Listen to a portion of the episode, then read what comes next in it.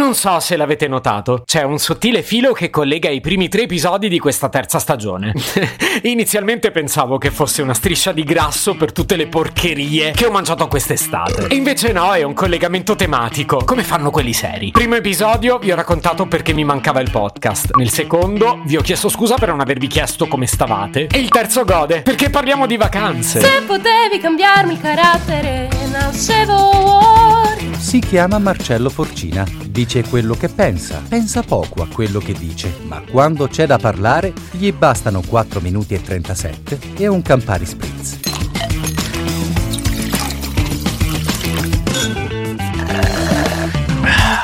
Il terzo gode, ma fino a un certo punto. Perché mi conoscete, è difficile che io non mi lamenti almeno un po'. Intanto perché le vacanze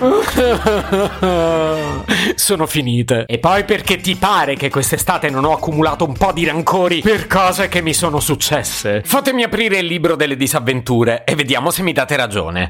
Direi di cominciare parlando dei giornali scandalistici. Una piaga insopportabile. Orde di paparazzi assiepati in ogni angolo. Pronti a immortalare ogni singolo momento di disagio, che nel mio caso significa praticamente sempre. Bene, avete presente il tam tam mediatico costruito attorno all'estate di Ilari Blasi? Appena tornata single, praticamente non poteva concedersi uno starnuto senza rischiare di finire in prima pagina sui peggiori rotocalchi di Caracas. Mi è toccata la stessa sorte? Ma neanche per sbaglio. E non me ne capacito. Reporter d'assalto? Paparazzi? Cause legali per aver pubblicato un lato B non autorizzato? Niente di niente. Pure ce l'ho messa tutta.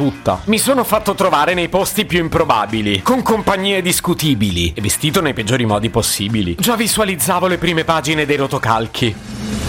Torna a far parlare di sé il noto podcaster Marcello Forcina, avvistato proprio ieri sera in un locale con un outfit che inevitabilmente ha dato nell'occhio. La stampa internazionale si domanda adesso se imparerà mai a non abbinare totalmente a caso i colori.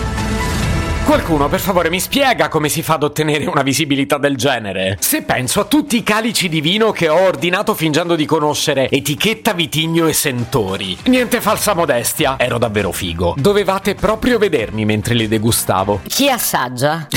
Io, grazie.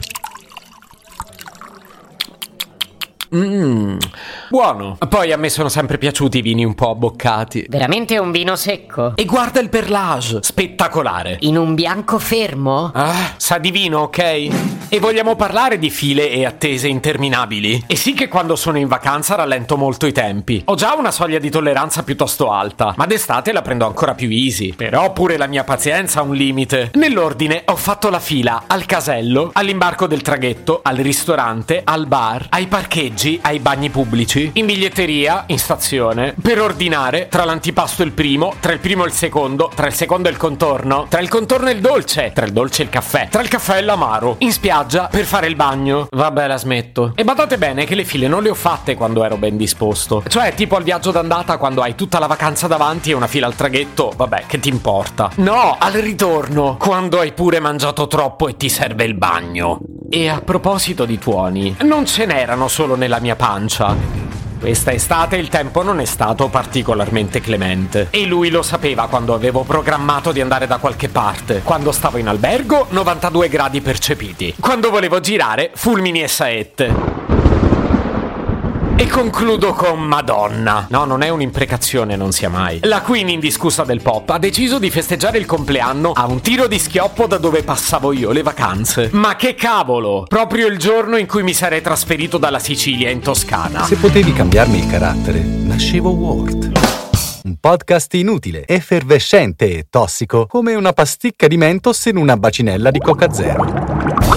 Questa serie è disponibile su tutte le principali piattaforme di podcast: Spotify, Apple Podcast, Google Podcast, Spreaker, Amazon Music e a breve anche sul citofono di casa tua. Stelline, recensioni e follow sono molto graditi. Per due chiacchiere con Marcello e aggiornamenti sui prossimi inutili episodi, segui il canale Instagram chiocciola Nascevo World oppure cerca su Telegram l'account chiocciola Marcellogram.